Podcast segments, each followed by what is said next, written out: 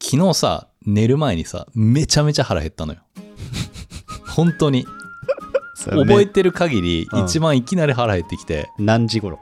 うん12時ぐらい。はい。すんげえ腹減ったの、マジでう。ん。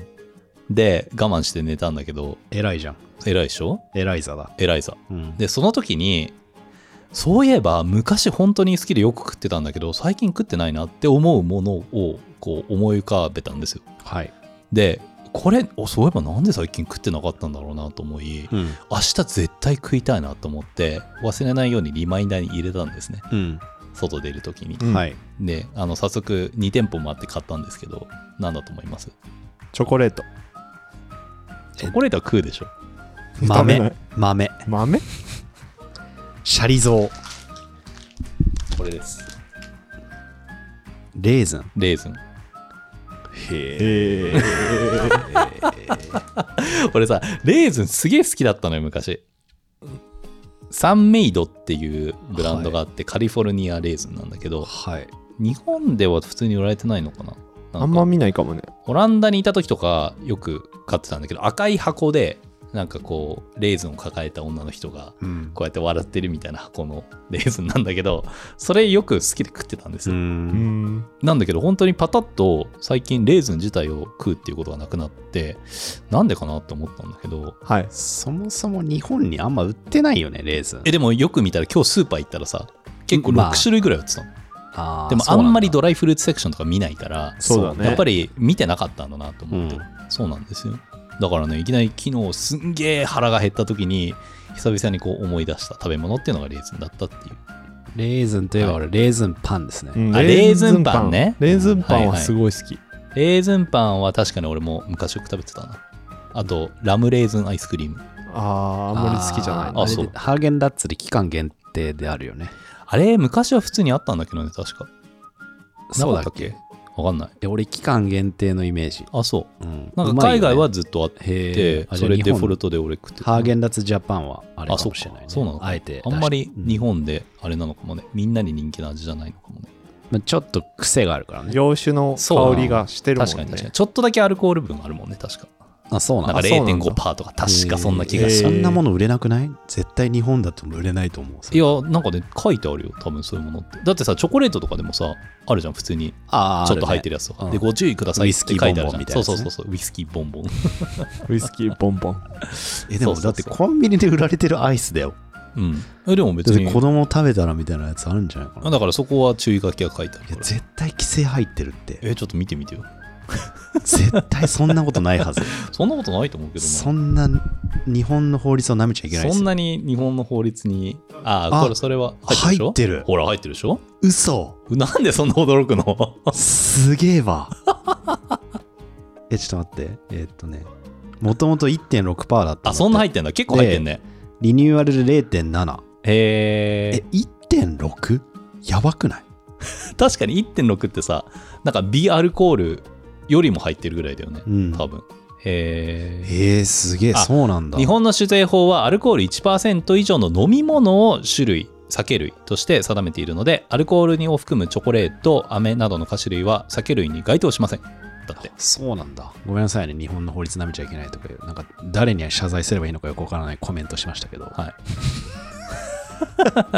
で0.7。そういう意味だとあれですねえっ、と酒気帯び運転うんにならないのかっていう話なんだけど、酒気帯び運転は結局その血中の中のアルコール濃度がどれぐらいかってよによって判断されるので ミニカップの今の0.7%のラムレーズンを体重6 0キロの男性が食べた場合20個以上食さないと 酒気帯び運転にはならないらしいよそれは傭兵ぐらいですね。そうですね20個食えるね。そうですじゃあ20個食ったらダメですよって話です、ね、お腹痛くなるだろうっていうね、うんそうねアイス20個食ったら。そうねだからまあ大丈夫だってことですよでも本当に酒弱い人、あ あの飲めない。よまあまあれだよそうかもしれないウイスキーボンボンとか無理だよね。まあだから一応お酒が入ってるんで注意してくださいって書いてあるからねはい。はいラムレーズンの話だっけこれ。違いますよレーズンですよそう思わず本当そうですねよ本当、そうです加熱してしまったね。なんで加熱、白熱してんのかなと思っいやいやて。でもうレーズンが好きって話だよねレーズンが好きっていう話ですね。はい面と白いいうねことで僕はちょっと一旦レーズンからレーズンだけを食べるってことから離れてたんですけどはい。ちょっとレーズンに戻ろうかなと思ったそんな日でした原点回帰傭兵って原ことで点回帰曜日です、東京ご近所図ここは東京にあるとあるアパートの一室月曜日の足音が聞こえてくる頃勝手気ままに集まり出すのはいつものご近所仲間たちさあ今日はどんな話が飛び出すのでしょうアラサーたちのご近所話始まりです東京ご近所図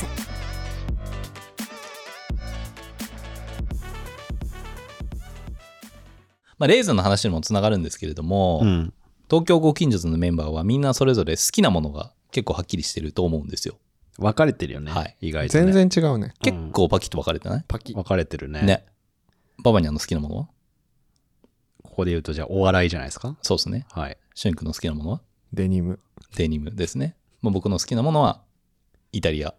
だったり、ワインだったて りか、。その好きなものっていう、ね、くくりがまずでかすぎる けど、ね。まあまあいいんですよ、それは。で、ゆいさんは、えー舞台だったミュージり、ミュージカルだったりって感じで。うんで、しかもそれがさ、結構個性になってるじゃないですか、みんなの。そうねね最近は特にね。そう思いますな。んか素敵な話だね。素敵な話だな。しかもそういう人だよねって周りからも認識されている節はあるというか、あ、そう。確かにね。ああるよね。うんまあ、僕らがこうやって発信してるからなのかもしれないですけど。うんはいはいニワトリ卵ですが。そうそうそうそう、はいでもさ、その好きなものがたくさんあるって、まあいいじゃないですか。結構幸せな人生なんじゃないのかなと思っていて。いいですね。うん逆にさ、嫌いなものが多いと辛いじゃん、人生。あうあ、んそうだね。ね。でも俺前結構そういうタイプでしたよ。あ、そう。うん、何が嫌いな嫌もいだのったっていうかあのな好きなものがないというかあーどちらかというと否定しちゃうみたいな、へえう。ん、それね、めちゃめちゃいいですね。あの、今日のトピックにすごく関連すると思うの で、それね、すごいよ。はい、というのも、うんふとですね、そもそも人はどうやって何かを好きになるんだろうかということをちょっと思ったんですよ。 ほうえ、すあ、どこで思ったのそれ。なんかふと思ったんですよあふとねふと思ったんですよ。なんか特に結構食べ物の好みとかって、人によってさ、好みが分かれるってなんでだろうなって昔から思ってて。まあうん確かにね。だって食べ物じゃないですか。で、食べ物って本来さ、人間がこう、生きるために必要なものなので、そうだね。好きとか嫌いとかってさ、なんで起こるんだろうなって思って、不思議だったんですけど、はい。まあ、その食べ物の話にも関連するかもしれないんですが、物でも人でも場所でも、その思想でも、うんなぜ人は好きなものを好きになるのか。ということをですね、ちょっと調べましてですね。おお。で、別にこれはっきりとした答えはないらしいんですけど、うんちょっととあるですね、面白い記事をインターネットで読みまして、で、これ、ザ・アトランティックっていう、まあ、英語の記事なんですけど、まあ、ちょっとサイエンス系の話なんですよ。何風って。いいじゃん何風って。あの偏差値が高いね。偏差値の高いポッドキャストで有名じゃなかった っけ、このポッドキャストはそうだっけそうじゃなかったね。 いいじゃん そうじゃなかったですね。はいはい。全然違います。はいなんですけど、まあ、この記事を読んだだけなんですけど、はいこれはなんか、その、なぜ人は何かを好きになるかっていうことを研究して本を出した、えっと、トム・バンダービルトっていう人が、まあ、そのインタビューにこの記事で答えているんですよ。で、その人が、You may also like っていう本を出していて、ううんん。まあ、それこそなんで人は何かを好きになるのかなっていうことをまあ研究していますっていう話ですと。はいで、まあ、別になんか多分科学的に検証したっていう話ばっかりじゃないんですけどいくつかなんか仮説みたいなものがあって、うん結構面白くてそもそもさでもなんで人は物事を好きになると思いますか何かをなんか好みというかさそうやって音楽のジャンルでもいいしなんか趣味でもいいしでも遺伝はあるんじゃないですか、遺伝う法うんん、で人間じゃなくても犬とかもさ、あの餌の好みとか出るじゃないですかあそうなのうん、なんかこれは好きこれは嫌いとかあるから、うんなんか遺伝子レベルである程度は決まってくるのかなと思いますけどね特に食とかはそれって何自分の家族と結構食の好みに似たりするっていうことあーでもそういうわけでもないね遺伝というかその遺伝っていうとあれだね遺伝子レベルで遺伝子レベル決まってるところはあるのかなと思いましたけどねほうほう。その他はどうですか瞬間どうで経すか験じゃない蓄積とかさ。ほう。つまり。それが、なんかいろんな幅広いものに触れていくことによって、選択肢が一回バッて増えるんだけど、その中でも心に引っかかりがあるものたちが残っていくみたいな。そうそう。その心の引っかかりっていうのがなぜかっていう話なんですよ。ね。何をもって引っかかるのかって。ね。でもまあなんか今の話に通ずるかもしれないけどビールってさうん。人っていうか人間が美味しくなる要素はなくて、うんうんうん。そもそも苦味だからね。そうそうそうそのビールを飲んだ時のなんかなんだろうその時の思い出とか、うん体験うがん美味しくさせてるみたいな、はいはいはいはいはいそれがどんどん上書きされてってビール美味しいものだと脳がすり込むみたいなまあ、実際ビール飲んで酔酔うと気持ちよくなるっていう経験があるからそうっだよねきっとていう記事というか論なんかなんて言うんだろう論述を見見たたここととははあありりまますすだからさあのノンアルビールでもなんか酔った状態になる人って結構いるって話あるじゃないですか、あれはただ本物のビールで酔っ払った経験がある人にしか起こらない現象なんだってうんほうだからやっぱり脳の記なるほど憶ねとして、この飲み物この味の飲み物を飲んだら酔っ払うっていう風に考えてるからそうなるらしいですよ、ほうほうほうだって俺なんか中学生とか高校生の時とかに飲んだうんノンアルビール、うん、激まずす ぎてまあ飲めないよね。まあ今より全然美味しくないんだけど、うんそもそもね、うんうんうんノンアルビールのクオリティ自体が今上がってるけど、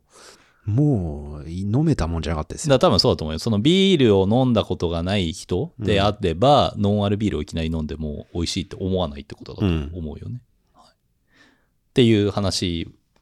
はあるんですけど、はい。あの、この本の中でですね、いくつかその人がなぜ物事を好きになるかっていうことについて言及されていて、うん1個目が、その好みっていうのは世界をフィルタリングすることだと言ってるんですよ。自分でね。そう。ほこれはつまりそほのう世界中にさいろんなものがあるわけじゃないですかうんいろんなオプションがあるわけじゃないですか、ただ人間なのでそのいろんなオプションの中からこう物事をこう選んでいかなきゃいけないじゃないですかう。うん。だから好みっていうのはその世界の中に溢れているものの中から何かを選ぶっていうまずそのフィルタリングをする行為だっていうほうん話っていうのがまずありますと、そもそもね。そもそもそもそもそもそも、まあこのネット社会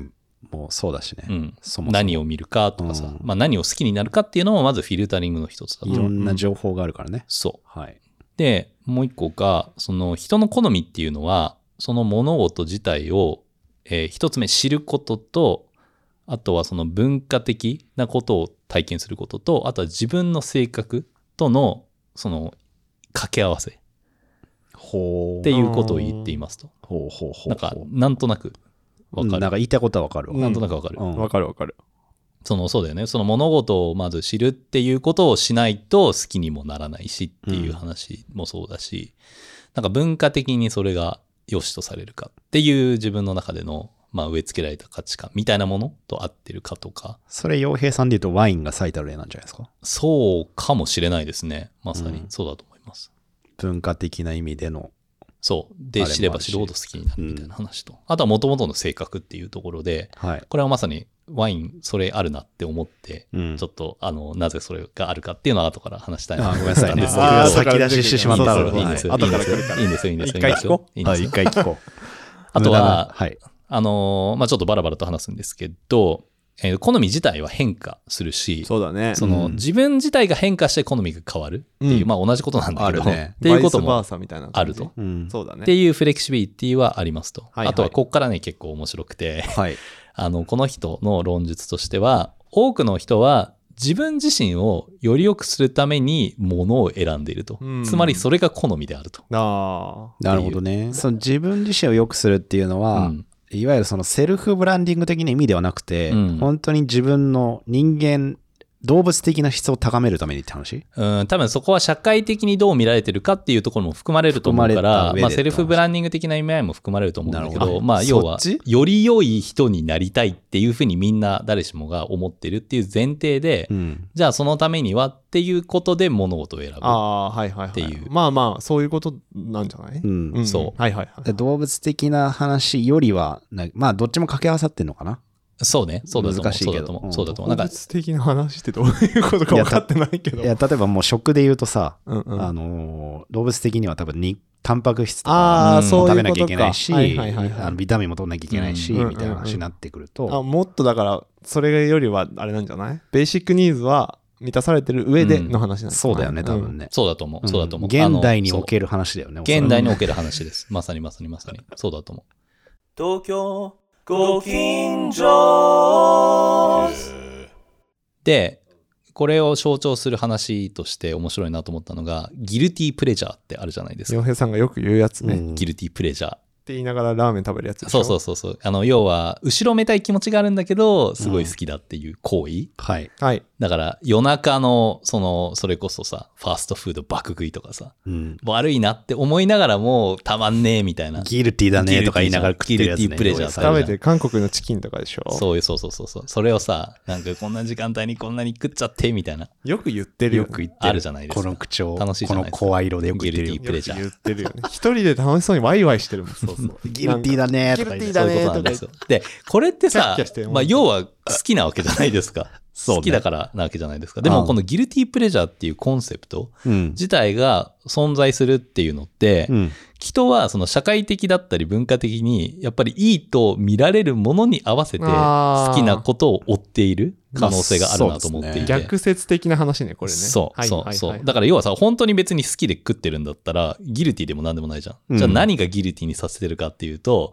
こんな時間に食って太るとか、うん。だからそんなことしてるとなんか人間として終わってるって思われるのが嫌だとかそういう気持ちがあるからギルティってまあそういだうねふうにつけるわけじゃないですか、逆張り的なね、そうところね。そううんだからそれもそれで好きなものなんだけど、でも一般的にそのギルティじゃない私これが好きですって言ってるものっていうのは、やっぱりなりたい自分になる。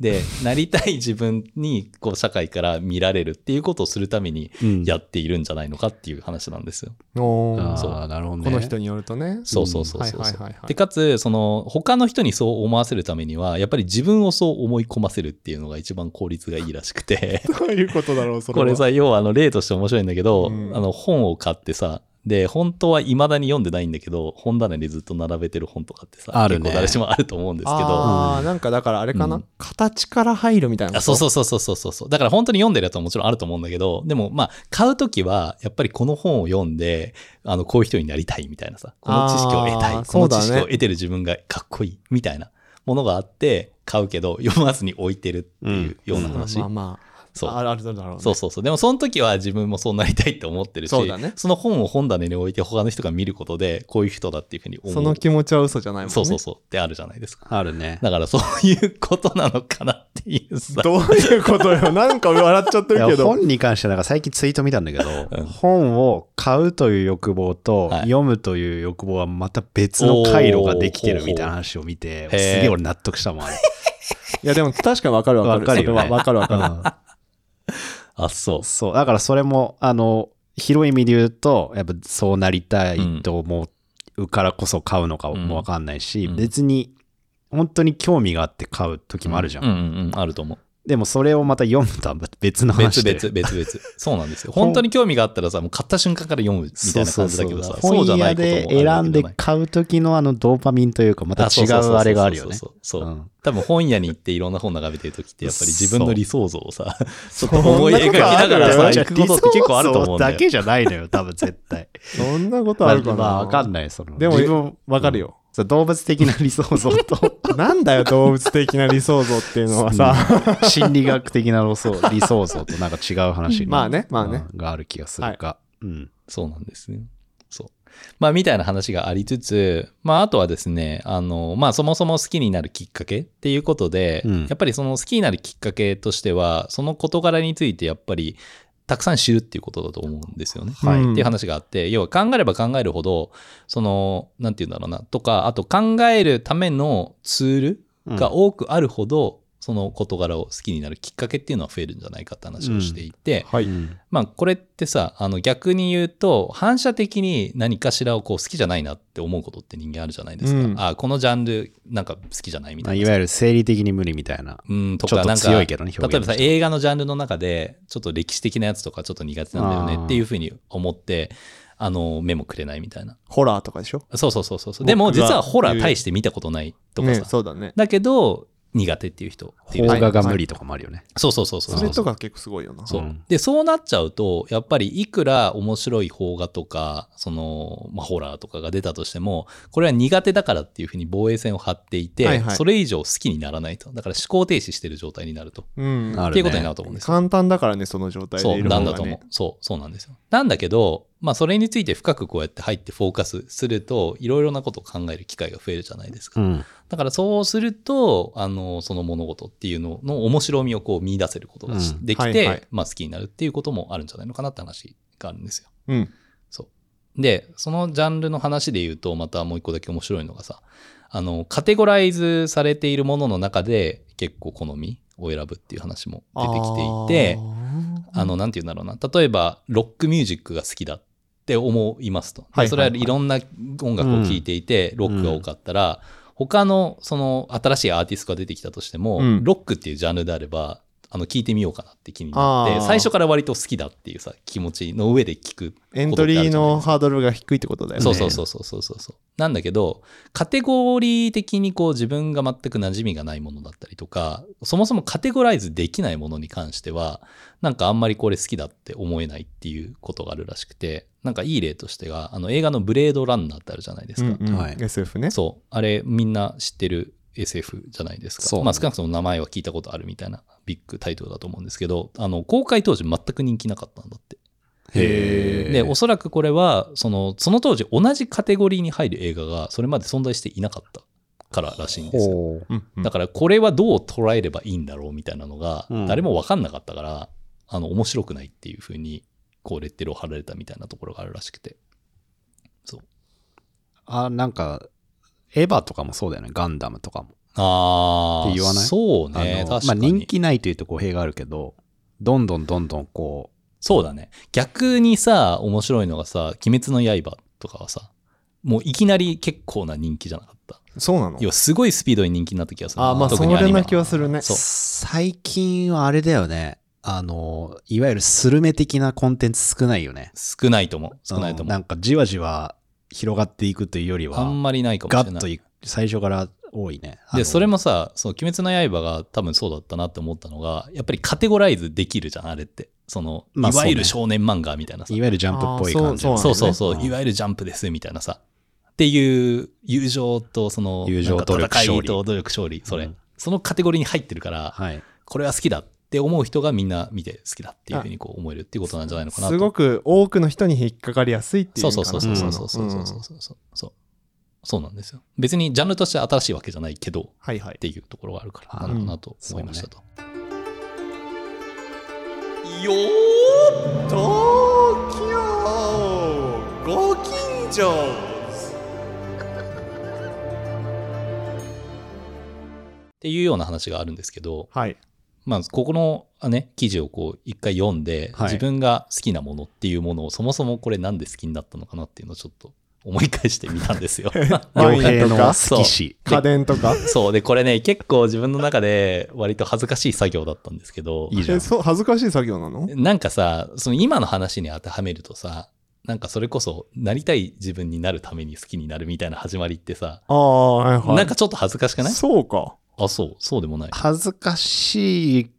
ちゃ恥ずかしいけど、もう超えたわ。あ、そう。 いや、だからもう、俺も別にさ、ここで今から話そうとしてるぐらいな感じだからいいんですけど、乗り越えたねまあ、そうこそばゆい感じはあるよね。そうそうそうそうそうそう。なんだけ ど、結局、どれも本気で好きになったっていうのは事実なのではいはいはいはい、言えると思うんですけどう、んまあ例えばワインとかさ、そもそもなんで好きになったのかなと思ったんですよ。うん。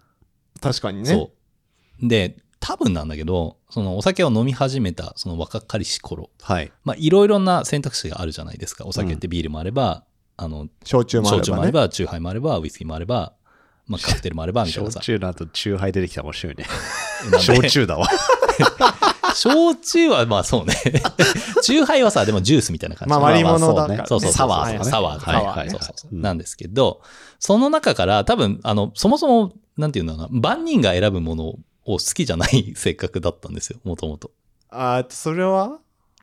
あの自分が天の弱的な。結構そんな感じだったあのだかもかしれならい。当時若かりし頃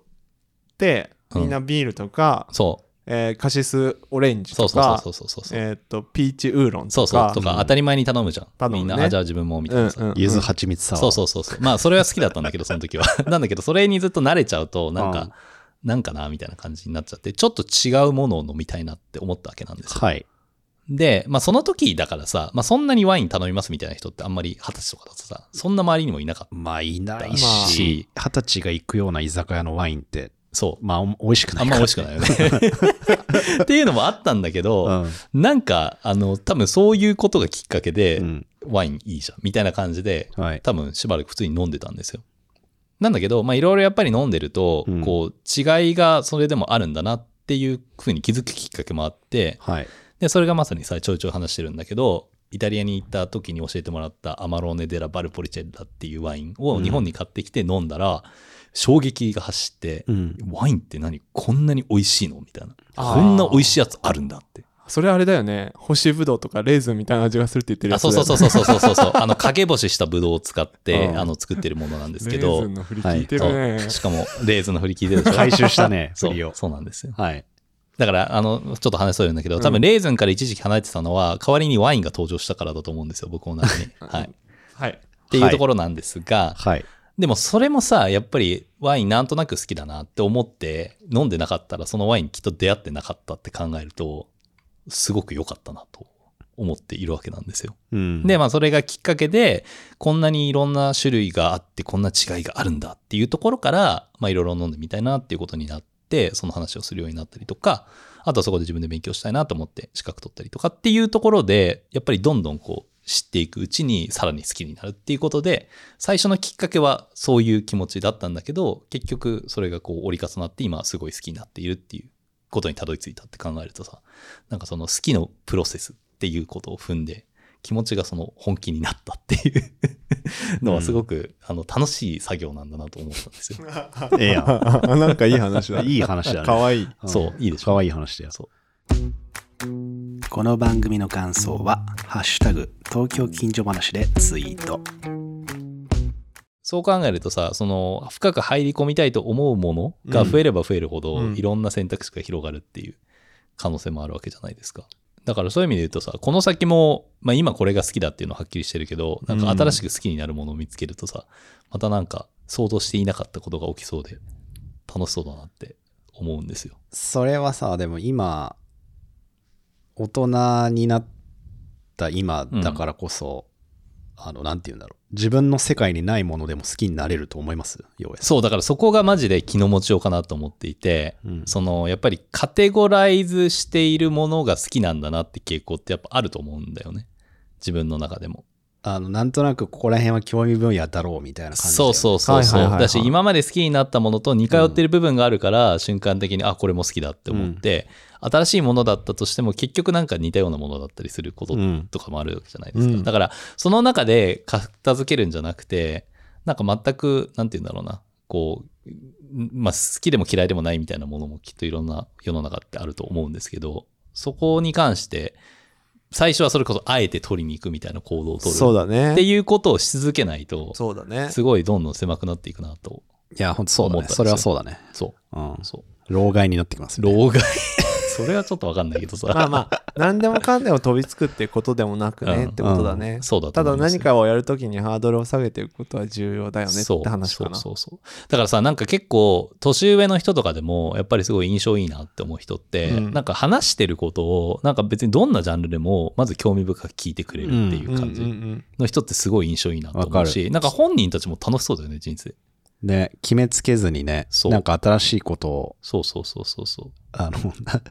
あなんて言うんだろうさ、新しいことを摂取してる自分が好きってなってくると気持ち悪いんだけど、 あそういうおじさんいるじゃん、まあまあ多まあなんかわかるけどあーいるねなんかわかるけいるいるいる分。ど若者に寄り添っているいる、るいるいるい るいる揶揄何しでないも何でも聞くよみたいななんかわかるけどおじさんに教えてみたいなやつでしょ若者に寄り添ってるアピールをしてるおじさんはダサいんだ けど、なんかあれでしょあの、本当の意味で興味を、はいの興味の幅が広い人だようんうんね。そうだキねュリオシティがある人ですよそうそうそうそうそうだからオープンマインドでキュリオシティが常にあるっていううん状態をずっと続けるっていうのが理想カだタカなっナて、続いたけどね、そわかりますう。思思うんですようん。でさ逆にさ結構趣味がないとかなんか好きなことを見つけたいけどなんか特に何に関しても興味わかんないみたいなさ、っっていうふうに言う人も結構さいないもんあ、でも俺そういうタイプですよ。って言っ割とてたよね、うん。まあでもお笑いは今あるわけじゃないですかうん。それってさ、前なんでそうだったかみたいなのって考えたことあるあー、でも多分、幼少幼少期中、あうん、だ物心つく時とか、せあの、中学、高校の時とかにいかに触れてるからだと思うよ、俺は。ほうそれは。ほうそこで、えーっとね、ある程度狭めちゃうと、うんえあー難しいな。えっとね、めっちゃ広げるか、めっちゃディグるかしてないと、こうなる気がする。ほう例えば、なんだろうな。いわゆる中学高校の時とかってさ、オタクとかってさ、うん割と揶揄される感じだったじゃうんうんん。うん例えば、鉄道オタクとうんうかん、アニメオタクとか。でも、そういうことをしてるとうん、多分今でも好きなのよ。そうね。で、逆、それはディグってるパターンねう。ん。で、中学高校の時に逆にもうめちゃくちゃ広げてる。うん。もう何でもかんでも飛びついて、もうミーハーでもいいかはいら飛びついてた人うんは、またそれで幅が広いわけですよ。ほう。どっちかにも行かないと、興味のとか好きのレベルが上がんなくて、ほう大人になるとこうなる気がする。ほう俺はマジ典型的なそういうタイプだなと思ってる。自分のこと。それなんか、か、あえてどっちにも行かなかった理由ってあったのあなんかちょっと透かしてる感じ。ああ。なんか、へえ。何、うん、なんか好きなものとかいらないっすみたいな。これね、絶対あると思うんだよな。俺、こういう人ね、いると思うんだよ。思ったこと ない、そんなこと。いや、この二人は違うし、ゆいさんも全違うんだけ然思ったこど、となくてびっくりしちゃった、今。絶対俺、これあると思う。へー何かにね、すごく熱中してるか、逆にめちゃくちゃミーハーで何でもやってるか、ああ。じゃないと、どっちつかずだと、こういう大人になると思いまうーす。ん。これ共感してくれる人絶対いると思います。まあなんそうなか、んうだん、いる気がする、うんそういう人。うん、なるほど。だから好きを、好きになるっていうことを拒否してる。まうあ、ん諦めてるよね。そそうだね。なんか、え、そっちの方がクールだからみたいなっていうマインド透かしてるっていうのは。う。クールだ、まあ、言う、そうね、クールだからというか、なんかすダサいみたいな。ああ。何か好きっていうのへダサいみたいな。なんか多分本当はさ別に好きなものがあってもよくて、うんでもそれにすごく熱狂してる様みたいなのがうんちょっとダサいってそう捉そうえてそうそるうはあずー冷めてるからややっってるんだけど別に本当は好きなものは好きで心の中にしまっておけばいいのに、うんそれがなくなってる状態だからやばいよね。ねそれをどんどんどんどんや、あの、本当は好きだし、好きって言えばいいのに、うん冷めてると、そうなっちゃうのよ、本当にし。かも言わなくていいうんよくて好きで保てればいいけどそれさえも捨てちゃうっていそういそうことだそよねうそう。だから好きになるっていうことができなくなる。うんはい。なんか怖いはね。いはいうんはいはい。確かにそうだよないわそね。んなこと確かにそれはある気がするわ。絶対あると思います、これは。なんかちょっとした好きっていう気持ちから深く入り込んで、うんもっと探求したりとかっていうと、やっぱりそのそのことについて考える時間も増えるわけだしう、んより好きになっていくものがこう、なんていうのね、エクスポネンシャリー広がってい く。なんていうのエクスポネンシャリー。俺、それわかんないあわ。の、なんて言うんですか。なんていうんだっけ、えーっと、 急激に、急激にというか、その倍倍というかさ、うんうんうんなんていうんだっけ爆発的急に激に、そう、爆発的に上がるやつですよ。急激にそうはいあのは同いじペースじゃなくて、どんどんペースが上がっていくっていう話カーブがそうそうそうそう上がり幅がどんどんどんどんきつくなってそいうくでっす、そてうです、感そじうねです。この番組の感想は「ハッシュタグ東京近所話」でツイート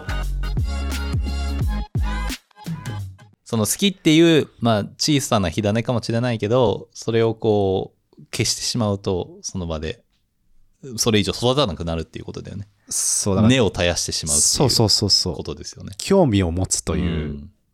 才能というか、それは多分幼少期は絶対みんなあったはずなのに、うん。それを育てなかった、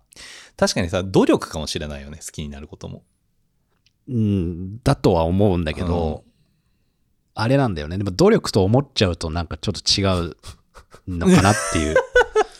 いや、その、なんていうの、別に努力と感じてなく、こう、調べたりとかさ、うん考えたりするっていうことももちろんあると思うし、それはそれで全然さ、辛い経験ではなくて、むしろ楽しい経験だと思うんだけど、うん行動を能動的に起こしてるわけじゃないですか。まあそうねなんだけど、なんとなくこれ気になるなと思っているけど、それ以上別にさ、自分から行動を起こさずに、受け身の姿勢でいるとさ、その考えるっていうこともないし、考えられうる、んその物事に対して考えられるさ、その幅っていうのも狭いままだから、うんそうやって種がこう、しぼんでいっちゃうんじゃないのかなってだと思いますだ思ったんですよ。からコンプレックスだったもん俺そうだずよっね。と今もだけどあ、そう。うんでも確かにその何かを好きになるっていうことはしたいけど、でもその行動を起こすっていうことがちょっとだるいなとか、なんかそうするのがかっこ悪いなみたいなマインドになっちゃってると、そういつまで経っても何も見つけられないっていう。そこうとかもしれな中いね二病をこじらせすぎるとこうなる気がするなあ、そうね。だからさ、どんどんこじらせてって大人になって、周りがさ、結構すごいこれが好きだみたいな感じでさ、行動してるのを見ると余計さ、今更入れねえよ、そんなもんそうみたいな。そうそうそれを否定することで自分を守るようになるじゃん否定すること、あ、そうだね。わかる。うん確かに。 でなんか何でもかんでも否定するおじさんいるじゃんうん。たまにね。そうだよね。否定するおじさんのマインドってさ、よくわかんないけどさ、あれじゃないやっぱり自分が知っている範囲の中がセーフゾーンっていうので、うん自分が知らないことがあるっていうことを認めたくないというか、あ、そうだとって思いいうまこすよ。とだよね、うんきっと。だし、俺はそうなる可能性は。あ、そうあ、まあ、なあんまそんなないとは思うんだけど話、うん、まあ難しいです しゅね。んくんがなんかすごい、すごいニヤニヤした表情いやもうだからすごいどうした話わかんないなちとょ思っいてちょい揶揄が入るからね。まあまあ、そうそこういやのやこがと入はるから面白いのとわかんないなんか結構やっぱあ違うんだな考え方がって思ってって。確かに、そうね。そ確かに確かにう。全然違うんだなと思ってたちょっとシェアしてくださいよ。しゅんくんの、しゅんくんの考え方を。考え方いやいやあだから、うんなんか受け取りたくないなって思うものもあるわなある程度はある程度はあってよ良いんだけどベースなんかあの博覧狂気みたいな言葉あるじゃあのん広く物事をうん。に対して、えーっと知っててうんかつ覚えてるみたいな、うん。そういう人でいる方がいいんだろうなと思った時うに、ん。何かを否定は別にしてもいいんだけど、うん。もう受け止めようとはするよね受け止めた上で否定すればいいうん。って思っいや、だと思いますよ。言ってるから、そのなんかベース弾くみたいなことをなかなかなんかねホラーも嫌いだけどちょっと見てみようかなって思うのは知ってたら別にねとか思うからいや悪くないよなとか思うからなんかそうだからすごいその元からもうシャッターが降りてる状態っていうのは結構ねとか思うそうだよね。俺が反強制的に見せたヘレディタリーめちゃくちゃ面白かっかったからたでしょねめちゃめちゃ怖くてめちゃめちゃ面めち白いゃくちゃ面白かっかったしそうなんでだすよから一人じゃ見えないんだけどね怖くてややっぱりやっぱ連れ出してくれる人は重要だよね。そうだよね。それは本当にある気がする。そうだあしるかまあそうだね自分でやれるっていう心意気を持つことも重要だと思うしまあちょっとでもねわかんないけど僕もはそれはありますから確かにやれてないことはたくさんありますからだからなんかさ、大人になると友達ができないみたいなのあるじゃん。ああ、あるね。理。論として。理論あるねとこしてれもおそらくあれなんですよね。あの、自分の興味関心とかうん嫌いなものとかがどんどんどんどうんアジャストしてっうんうてん、うんうんそこに合う人がいなくなるみたいな。そうだスね。イートスポットみたいなことになるってことかなそうそうそうそう。まあだからこそもう地元の仲間 とか、友達、学生時代の友達としかもう話しなくなって、その人たちもライフステージが変わってってみたいな。あ取り残されちゃうみたいな、うんそうい うことっていうような気がする。だからそこで、ね、だから東京ご近所が貴重なんです。またその話になってんじゃねえかよまあでも、東京ご近所図は好きの好みが全然違うけど、これをやれてるっていうことの模範例です よね。確かにね。えっとそれをやれてるというのはえっと強制的にでもいいからその人が好きなものに対する話を聞いて受け止めて返すって作業あというか、その好きの好みが違うけど、別にそれは自分が好きだよっていうことを大っぴらにこう言いつつ、別別になんかそれにみんな拒絶感を覚えるというよりかそっちは、ねまあ別にそこまで関心がなかったとしても、あの、まあそうね、受け入れてるといういやか、もうもちろんそうだねそう。全員が全員別に強制もしないし、しないしない否定もしないしう、ん。んそうですねみたいなそう、感じ否で定もしてない。でも否定しないっていうのはすごい大事なことだよね。そうね。ね。結論としては僕の中で、やっぱりこう世界はすごく広いじゃないですか。で広いですね知らないことのが多いわけじゃないですか。そうですよんそうなんですよ。本当だそかうだと思いらます、やっぱりこう、さっきの話に関連すると、そのシャッターを下ろさずっていうのはもちろんだし、うん。それこそ連れ出してくれる人がいれば、なんかちょっと苦手だなって思っても、本当になんでそれが苦手なのかなっていうところを一回考えて、うん。特段そんな理由がなければこう連れ出されるっていうことをしてみると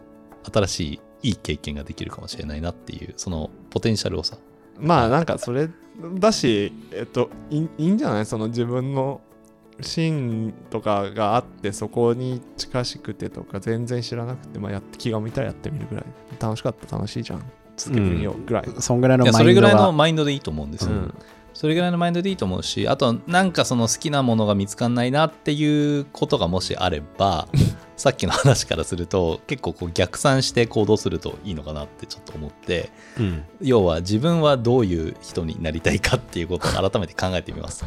で考えた上でそれに関連しそうなものをとりあえずオープンな気持ちでやってみると。なんか自己啓発本みたいになってますけど。 大丈夫なんかそう。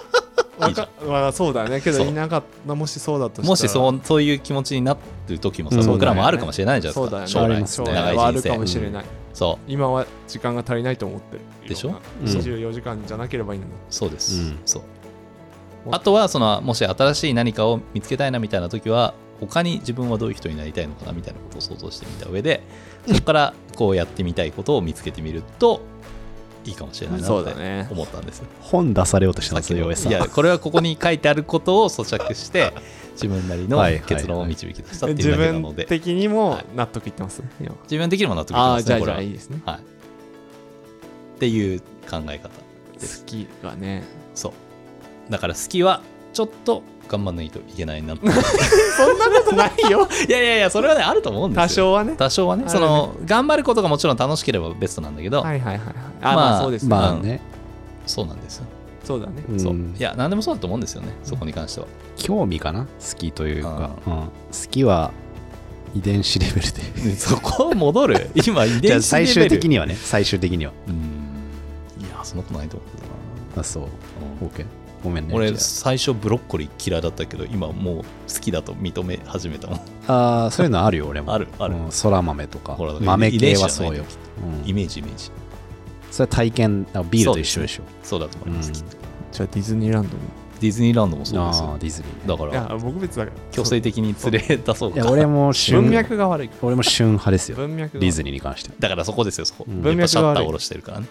まあ、下ろしてはいないんだけど、能動的にはいかないっていう話ですよね。だそうそうそう文脈が悪い文脈って うんまあいいんですけどはいはいということで皆さんの好きはどうやって生まれたんですか